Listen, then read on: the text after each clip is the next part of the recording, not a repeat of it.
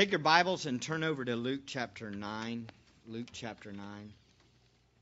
The title of the message is Jesus, our only hope. Jesus, our only hope.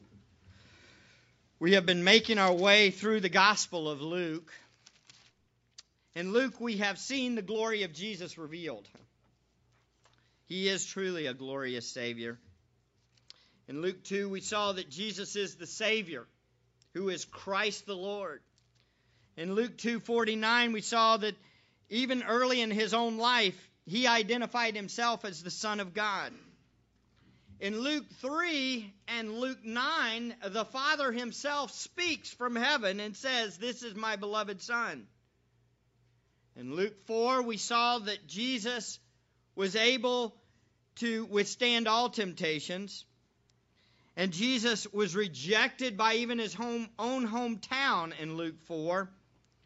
We've seen that Jesus has power and authority over sickness, death, nature, and the spiritual realm. We've seen that Jesus speaks with authority and speaks messages of out of this world kind of thinking. The Sermon on the Mount and the Sermon on the Plain, as we talked about.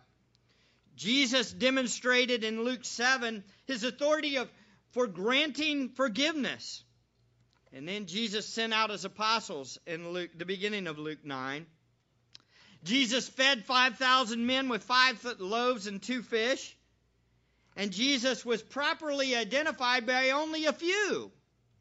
So Jesus is glorious. And then he began to predict his death, that he's going to die soon. Last time we saw in Luke a glimpse of God's glory in Jesus. At the transfiguration, the revelation of Jesus' glory, as the lights came on, and three apostles saw Jesus glorified right before them. So, to summarize, we we've seen so far, far Jesus is Lord over temptation and sin. Jesus is Lord over physical effects of all the fall. Jesus is Lord over nature. Jesus is Lord over all humanity. Jesus is the Son of God, the chosen Christ of God. Jesus is the crucified and resurrected Savior and Lord. What should be our response? How now should we respond? Jesus gave it to us, right? In Luke 9. The followers of Jesus must deny himself, take up his cross daily, and follow Jesus. That's it. Repentance. Turn and commit and trust in him. He's our life. He's everything. We must deny ourselves. We must pick up our cross daily. We must follow him. Again, when we really understand who Jesus is, we will consider it a privilege to die to self. Like we saw last time, the glory of Jesus ultimately reveals that we should follow him no matter what. He is great. He deserves all of our obedience. We will see today Jesus must be who we seek first. Always seek first, especially in situations where it appears to be impossible.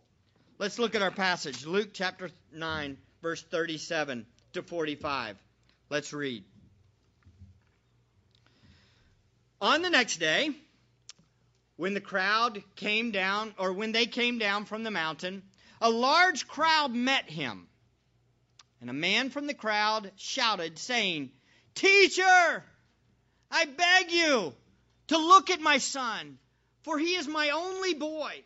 And a spirit seizes him, and he suddenly screams, and it throws him into convulsions, with foaming at the mouth.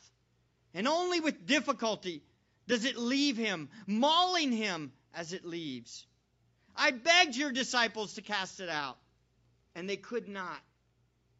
And Jesus answered and said, you unbelieving and perverted generation, how long shall I be with you and put up with you?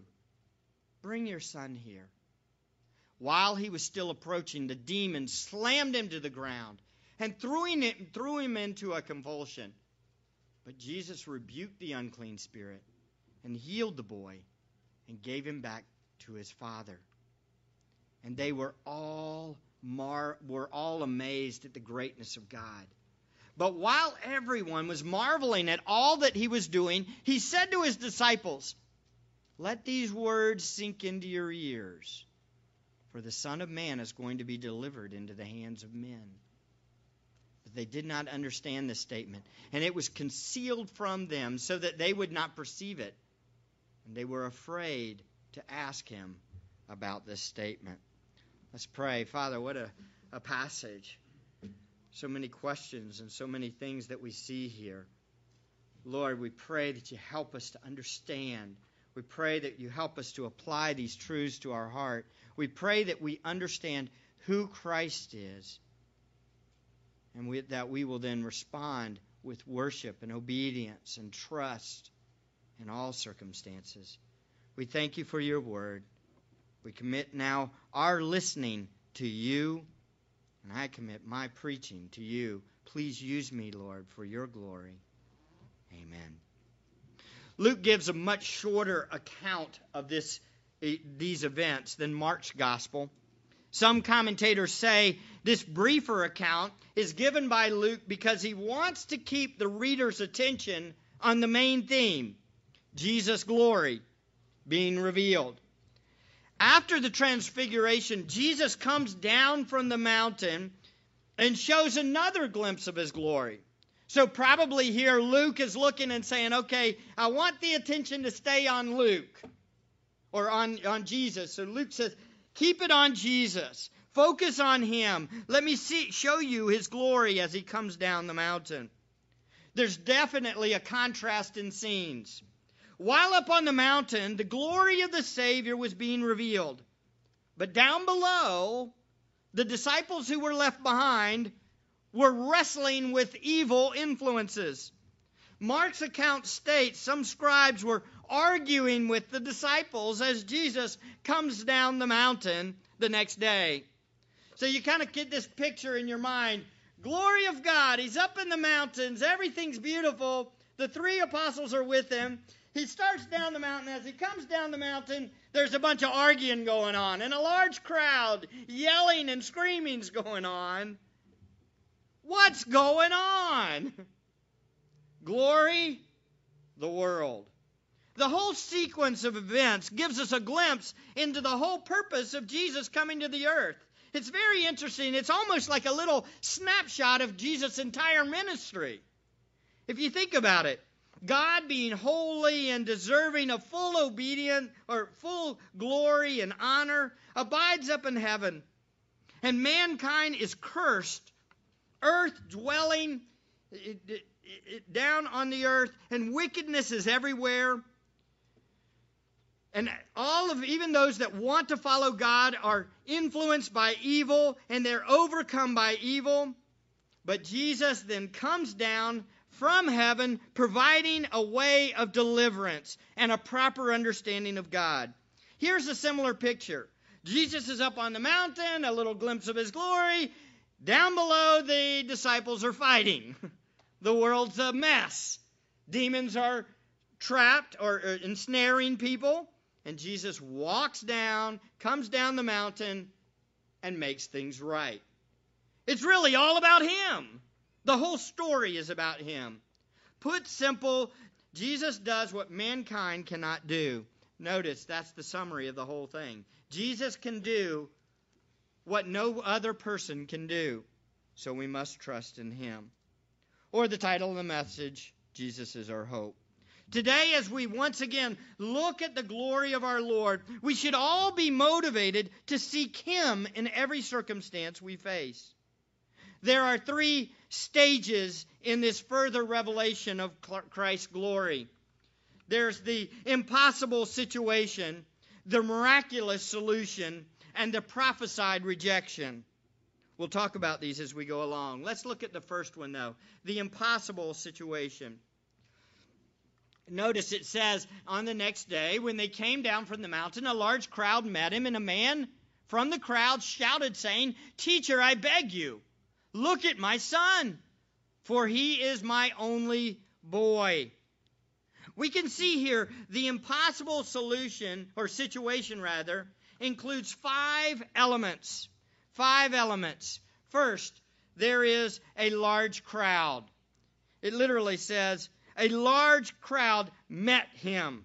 We have seen Jesus always has a crowd. After John 6 and the feeding of the 5,000, the crowd becomes a lot more antagonistic towards Jesus. The crowd includes people that are always kind of looking for an angle to get Jesus, to trap him. In this case, Mark's account gives us further details that the crowd included some scribes that were arguing with the disciples, disciples, squabbling with them. There was a group of scribes kind of mocking the disciples probably over them not being able to deliver this man who had the demon. So the situation is a nasty, antagonistic crowd as Jesus comes down the mountain. Second, we see a desperate father. A man from the crowd shouted, saying, Teacher, I beg you, look at my son, for he is my only boy. We see the desperation of this father in the volume of his voice. It says he shouted. He uses this word also for I beg you. It describes his need. He's pleading with God, he's pleading with the Lord, crying out with all that is within him.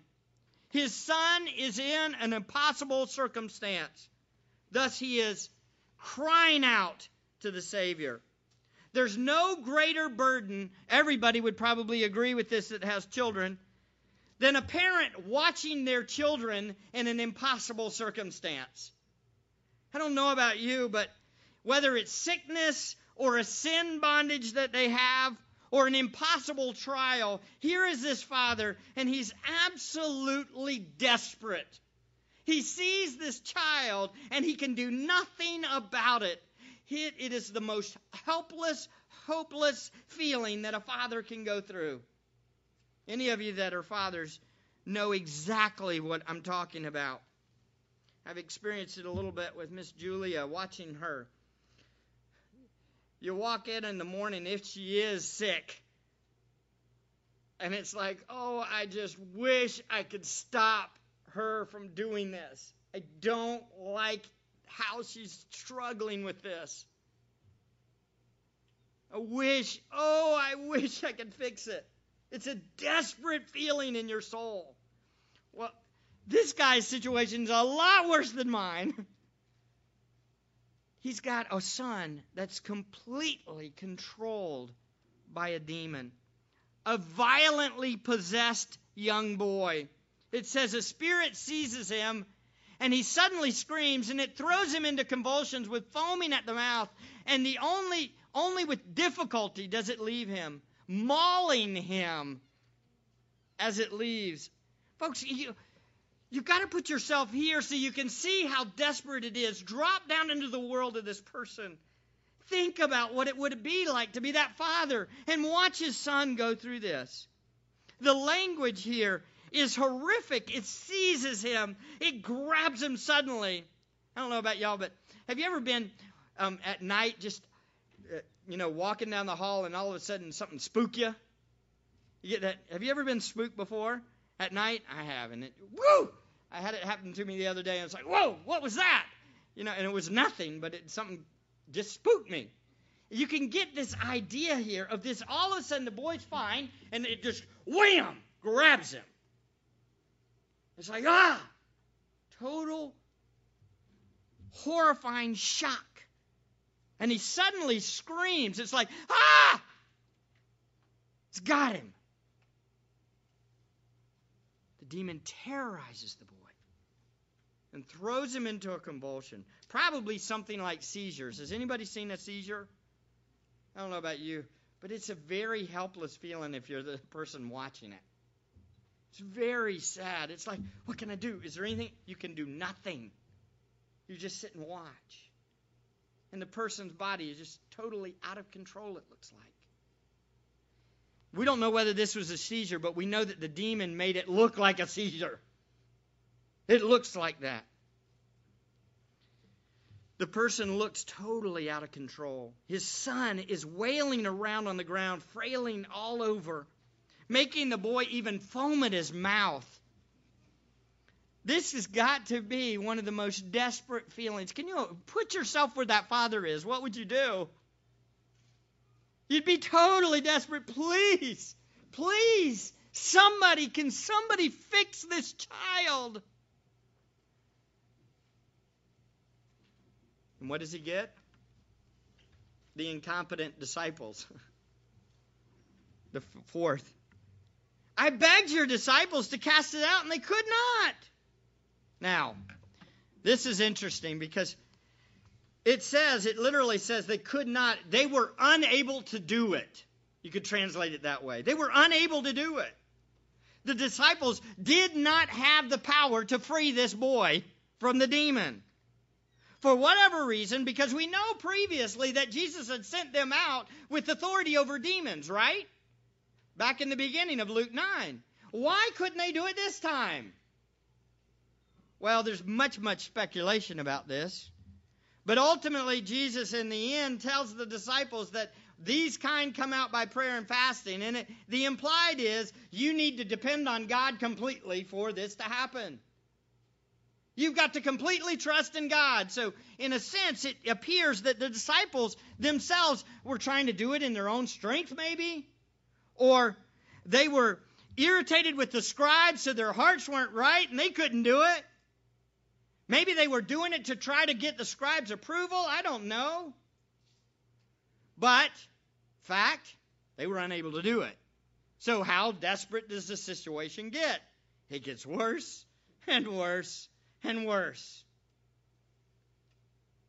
And Jesus then says, Look at the people that are around him. They are an unbelieving and perverted generation. Jesus answered and said it. You unbelieving and perverted generation. The idea is, is that he literally looks not just to the disciples, not just to the scribes, not just to the man, even, because it appears that the man, to a degree, didn't trust either. He says, I believe, but it helped my unbelief in Mark's account later. So it appears he says, looks out at the world and says, You guys just don't get it. you don't believe me. You don't trust in me. You're perverted. You're skewed. What does this make? It makes for an absolutely impossible circumstance. Impossible. All these elements put together makes it impossible. A huge crowd arguing, a desperate father, a wicked demon, a boy in total bondage, a shepherd who can't even be healed by disciples from Christ, and a lost world. All this makes for impossible circumstance. Maybe you have your own impossible circumstance. I don't know about you, the more I reflected on this, the more I thought of the numerous situation where I'm desperately needy too. Are you desperately needy? How about a lost loved one who appears to be totally out of reach? One that one of those cases that every time you bring up Christ to them or anything about God, they get angry and say, "Stop talking to me. Stop bothering me." Maybe there's a marriage relationship that's completely the, on the rocks, where one or both of the partners are totally opposed to reconciliation. Maybe there's a job circumstance where a boss or an employer has it out for you. Somebody's out to get you. Everything you do, they want to take you down. Maybe there's a sickness that makes living content impossible. I think of situations like, I mean, right now, right now, Lori Borland, where she's got to be. She's just having to sit there and wait. She's in an absolute desperate situation. I, I read the the uh, the thing the other day about Will. Will had a temperature, I think it was the other night, and I was thinking to myself, man, that's got to be one of these circumstances where they're just praying for his temperature to come back down, the little boy with cancer. desperate situations call for what? Complete trust and commitment to the Savior. Not, okay, I can fix this. Okay, I can do this. It's, I need you. I have to confess, there are so many times, ladies and gentlemen, when I even walk up to this pulpit where I'm absolutely desperately needy.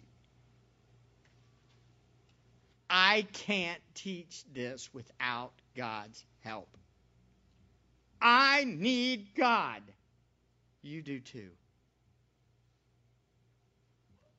These impossible circumstances are similar to this father's situation. The good news is there's a compassionate Savior who knows your circumstances. We need to run to Him like this desperate man. And when things appear to be moving slowly, we must cry out as this man and say, I believe, help my unbelief. Help me trust you. Because it's moments like this where God's glory is often most on display. It's when we're in these desperate circumstances, when we have no hope and we're at the bottom. That's when God is most glorified. When all we can do is look up and say, Help! Those are the moments when God shows his glory. I mean, think about the Bible. Think about the history of the Bible. Joseph in jail. He needed help. And God stepped in and showed his glory. The Israelites in great bondage in Egypt, being treated as slaves, God steps in and delivers them and demonstrates his glory.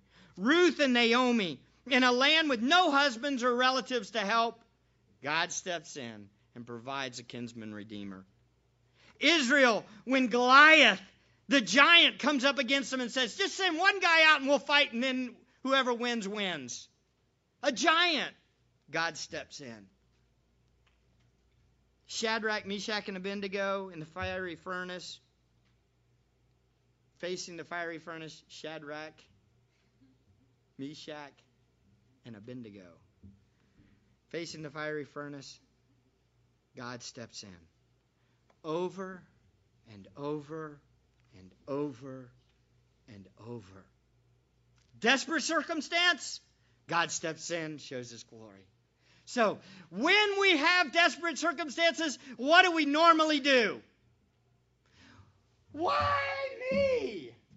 we should go, Yay, God! Here you go. This is a circumstance. this one's for you. It's always that way. Once again, this desperate circumstance leads to a display of the Lord Jesus' glory. Look at it the miraculous solution. And Jesus answered and said, You unbelieving and perverted generation, how long shall I be with you and put up with you? Bring your son here. While he was still approaching, the demon slammed him to the ground and threw him into con- uh, convulsion. But Jesus rebuked the unclean spirit and healed the boy and gave him back to his father. In this miraculous solution, we see the glorious Savior revealed once again. Jesus is literally the condescending Savior. Now, the word condescension, condescension, can be uh, used in a bad sense or it can be used in a good sense. It can only be used in a good sense when with regard to Jesus. It cannot be used in a good sense for humans. Condescension says that a person steps down to place themselves on the same level as somebody below them. To condescend is to step down and to put himself in a place where he's on the same level. Okay? Nobody in this room can make the statement Jesus made. Nobody. Nobody in this room better say this statement. You unbelieving and perverted generation, how long shall I put up with you? how long shall I be with you? I'm sick of this church. You sinners. That would be condescension. Me looking down and saying, Oh, here I am, I'm with you. You sinners. You know what's wrong with that statement? I'm a sinner. I'm not better than you. I never was in glory. I'm not God. For me to say I step down and I'm with you, you sinners, would say that I'm better than you, which would show what? I'm the worst sinner because I think I'm better than you. But only Jesus can say that statement. No other man in this room can think that they are better than anybody else. Only God is better than anybody in this room because He made us. He's the Creator. And Jesus turns the lights on. And literally, if somebody ever says, I need a deity verse, this is the deity verse. Because either Jesus is extraordinarily prideful, saying, How long shall I put up with you? Or he's God. He's God.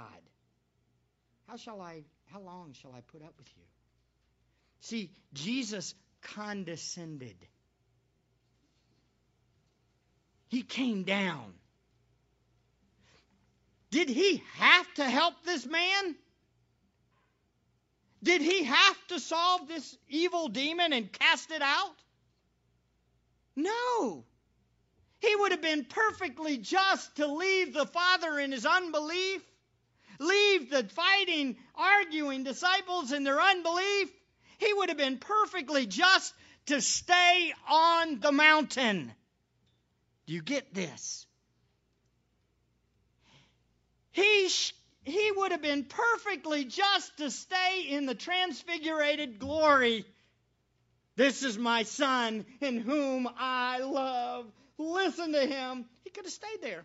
Everybody listens to him in glory. But what did he do? Oh, the solution to the miracle or to the situation is a miracle from the condescending Savior. What a gracious and compassionate and amazing God we serve. God came to earth. Why should we serve him? Because he is that condescending Savior. Second, we see he's a gracious Savior. He says, Bring me your son. Despite the unbelief and the sinfulness of all those around him, Jesus still intercedes on behalf of the man. And he says, Bring me your son. Jesus gives grace to the Father despite the weak faith, despite his unbelief. He still, still rescues the Son. He is gracious, ladies and gentlemen. He is so kind and gracious to us, wicked, wretched sinners. None of us deserve His blessings. None of us. I was reminded, man, and by the way, if you are able to watch Wretched TV, if you have those channels, you have got to watch this guy. He is fantastic, Todd Friel. He was talking this week about the grace of God and how we take the grace of God and we throw it to the side and how we think that we deserve God's favor. And we're much like that Pharisee that says, Thank you, God, that I'm not like that man over there, that sinner. We elevate ourselves even in our prayers to God. Now, you might say, well, didn't that guy, as Todd was saying, didn't that guy actually thank God that he wasn't like that? Hmm. No. He even took that the grace that God gave him to elevate himself up and say, I'm better than that person over there. He took the grace itself that he wasn't in bondage to a sin over there and said, Hey, look at me turned it upside down. All that we have, if you're good at all, any goodness in you, is not because of you. It's because of the grace of God. So none of us stand up and say, I'm special, I'm good, I'm the best. I'm better than that person over there. But every time we judge other people, we are doing that. when somebody doesn't treat us the way we want them to treat, we say, I deserve better. I deserve to be treated better. What are we saying? I'm good. I'm good. I deserve to be treated better. God is a gracious God. He sees that, even that own hypocrisy and within our hearts, and He still gives us blessings. He still gives us unmerited favor. He still says, Bring me your son. I hear your request. No matter how much hypocrisy is in every single one of us, he still is gracious and kind. Oh, what a Savior! What a Savior! I believe. Help my unbelief. We see he's a recognized Savior, recognizable. While he was approaching, the demon slammed him to the ground and threw him into a convulsion. The demon knew who Jesus was, as we've seen numerous times. Mark's account says, as soon as Jesus was seen, the demon threw the boy into a convulsion. As soon as he was, he saw Jesus, he knew who he was, and he threw a temper tantrum in the man, in the boy. He literally said, Yep, I know who you are. I'm, I hate you. And all that there is with you, I'm going to make this boy suffer. He's recognizable Savior. He's also an authoritative Savior. Jesus rebuked the unclean spirit and healed the boy. Jesus speaks authoritatively to the demon. He rebuked the demon. He's rebuked demons in 435. He's rebuked a fever in 439.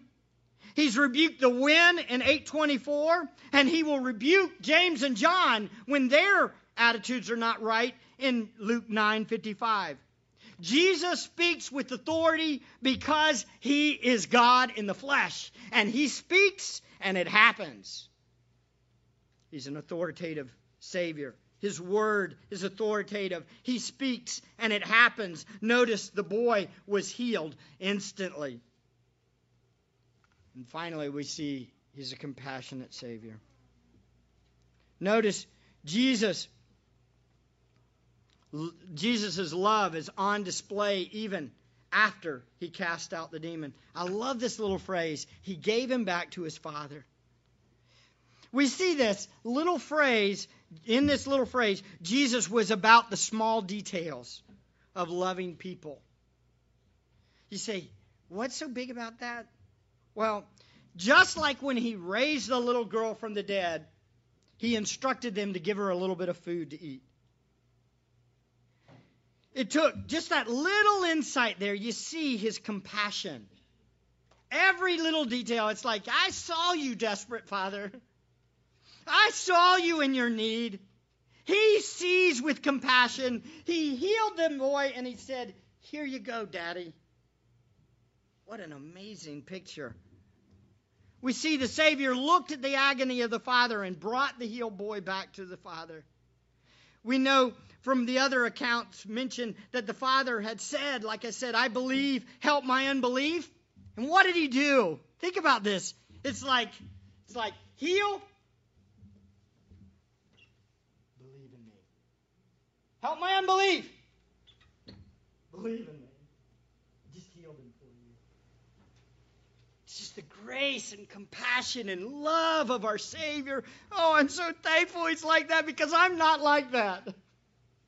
Not naturally. Are you compassionate naturally? No. We're quick to wrath, and slander, and beat everybody up. But he's compassionate. He sees these people that are hurting. He sees me hurting, and he helps me. And he helps you. He's compassionate. Jesus says, in effect, to his prayer or his petition, I believe, help my unbelief. He says, in effect, I heard your prayer, Father. I healed your son. I know you love him. And here he is. I'm a compassionate Savior. Believe in me. That's what that little phrase is all about. It's like, get your eyes on me. I'm your compassionate Savior. One commentator stated with regards to this little phrase Jesus is the healer with heart. The healer with heart. He heals not just to show off himself, but he heals with compassion as his motivation. His motives are not just to show off his glory, but to show off his compassionate heart that's within him, moving him to do these things. Folks, what is the solution to a desperate circumstance? What is it? A compassionate Savior, a condescending Savior, a gracious Savior, a recognizable Savior, an authoritative Savior. For today's passage, if you get nothing else, I pray you understand a little more just how amazing Jesus is. As we understand and experience this Savior, we will be motivated to trust Him more in every circumstance in our life. Again, as mentioned last week, to deny ourselves, to pick up our cross daily, and to follow Jesus is not a burden. It's a privilege. It's a joy. to say no more me, to follow glorious Jesus, is the wisest thing you could ever do in this whole entire world. He's worth it. There's nothing in this world that compares to knowing and enjoying and delighting in Jesus forever. Nothing. Do you believe that way? I hope so. So, are you in a desperate circumstance? Are you hurting? Are you in need? Call upon the condescending Savior. Though He's God, He will step down and listen to you. He will help. Call upon the gracious Savior. He will provide grace despite your circumstance. He is authoritative. He will because He is sovereign. He is the Lord. He will work in your circumstance. Does that mean that He is going to always heal you? No. But it does mean that He will always display His glory in your life and He will provide grace to show off Christ so that in eternity future you will bask in His glory and enjoy Him forever. This is a blip, folks. I guarantee you, if you ask John, what was his life? How long was it? He would say it was a blip. But eternity and glory, enjoying Him, is what it's all about. So, what are we supposed to do? Humble ourselves and ask for help. I need you. So, once again, we see the glimpse of the Savior's glory. This brings us to the response to his glory the prophesied rejection. This goes totally contrary to everything the world would think. And they were all amazed at the greatness of God. But while everyone was marveling at all that he was doing, he said to his disciples, Let these words sink into your ears. For the Son of Man is going to be delivered into the hands of men. Here we see immediately even as the worship is flowing to Jesus, Jesus throws ice water on the disciples. It's, it's, it's, it's almost shocking. God is being worshiped. They're marveling at what Jesus is doing. The crowd is going wild. And he takes out a bucket of ice water and throws it on his disciples and says, Guess what? Everybody's going to reject me. The other accounts say I'm going to die. They're going to kill me. What? Here is the glory of Jesus on display, the glory of the Master on display. And what does he say? Take this. I'm going to die. Everybody's going to reject me. Why? Because the peoples were still a wicked and perverse generation. The people were still unbelieving. They were in awe of a miracle, sure, but they were not submissive to the Lord that was in their presence. They had not and were not committed. They weren't committed. They were not deny myself, pick up my cross daily, and follow Him. They were, for lack of a better term, like a big crowd that goes crazy at a touchdown in a football game. There was marveling, there was worship, but there wasn't genuine commitment. It was all about saying it, but their hearts were far from Him. Folks, Jesus knew. Jesus understood. And I think it plays into the last part of this verse that's, but they did not understand his statement. It was concealed from them so that they would not perceive it and they were afraid to ask him about this statement. Now, this is very difficult, I admit. This is hard. Who concealed it from them? Was it Satan? Or was it God? Or was it themselves, as some say? Well, it's an active tense, so I don't think so. I think it's probably God, to some degree, concealed it from them. But why? Well, all I can tell you is God had a plan. that was his plan. They couldn't completely get it. But I will tell you this that I think their hearts played into it just fine. Their own responsibility in it was there too. Because you can see them at the pep rally, can't you? This guy's healed. What are they thinking? He's the king, he's the king, he's the king. Yay! We're going to be in glory. Matter of fact, I bet you, you know who was probably leading the hurrahs? Peter, James, and John. Think about this. They just saw Jesus in his glory up on the mountain. Yeah, buddy, this is getting good. Look at all these people. They're worshiping him. Yeah. And I'm one of his. Matter of fact, you'll see it.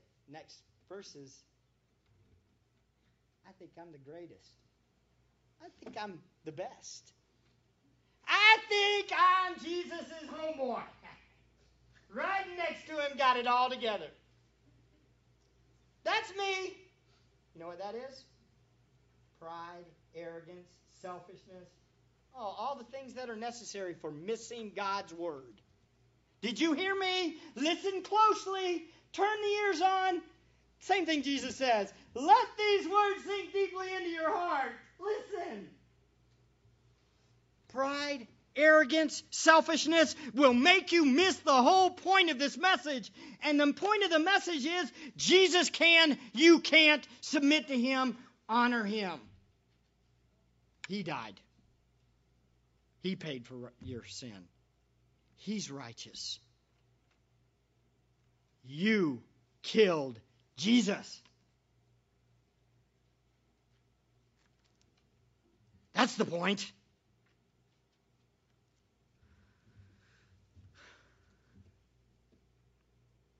What a story, huh? What a Savior. What a glorious God. What is your response? I hope it is like that man, that father. I believe, help my unbelief.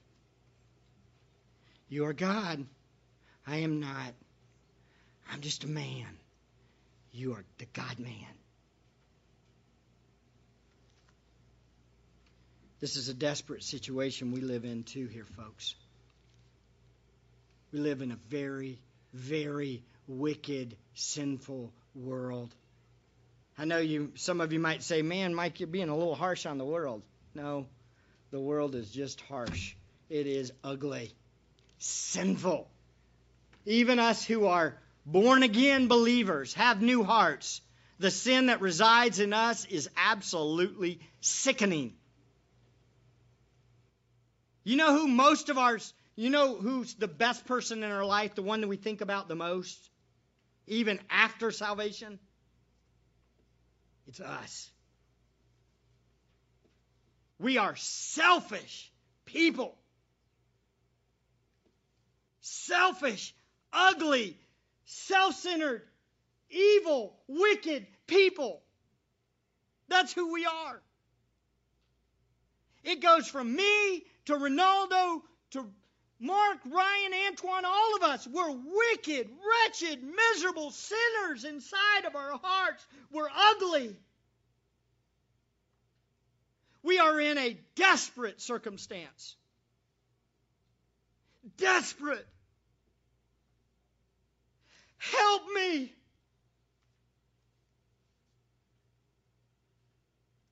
Change me. Clean me up or take me home.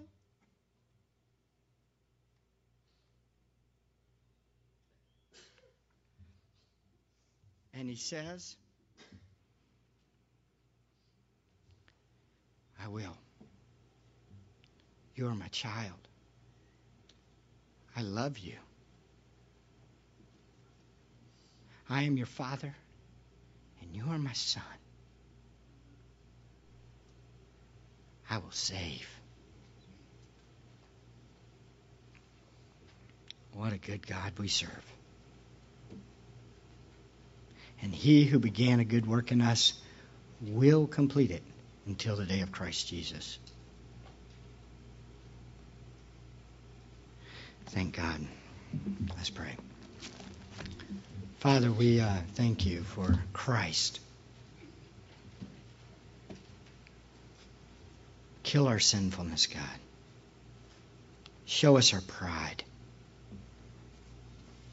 Reveal our unbelief.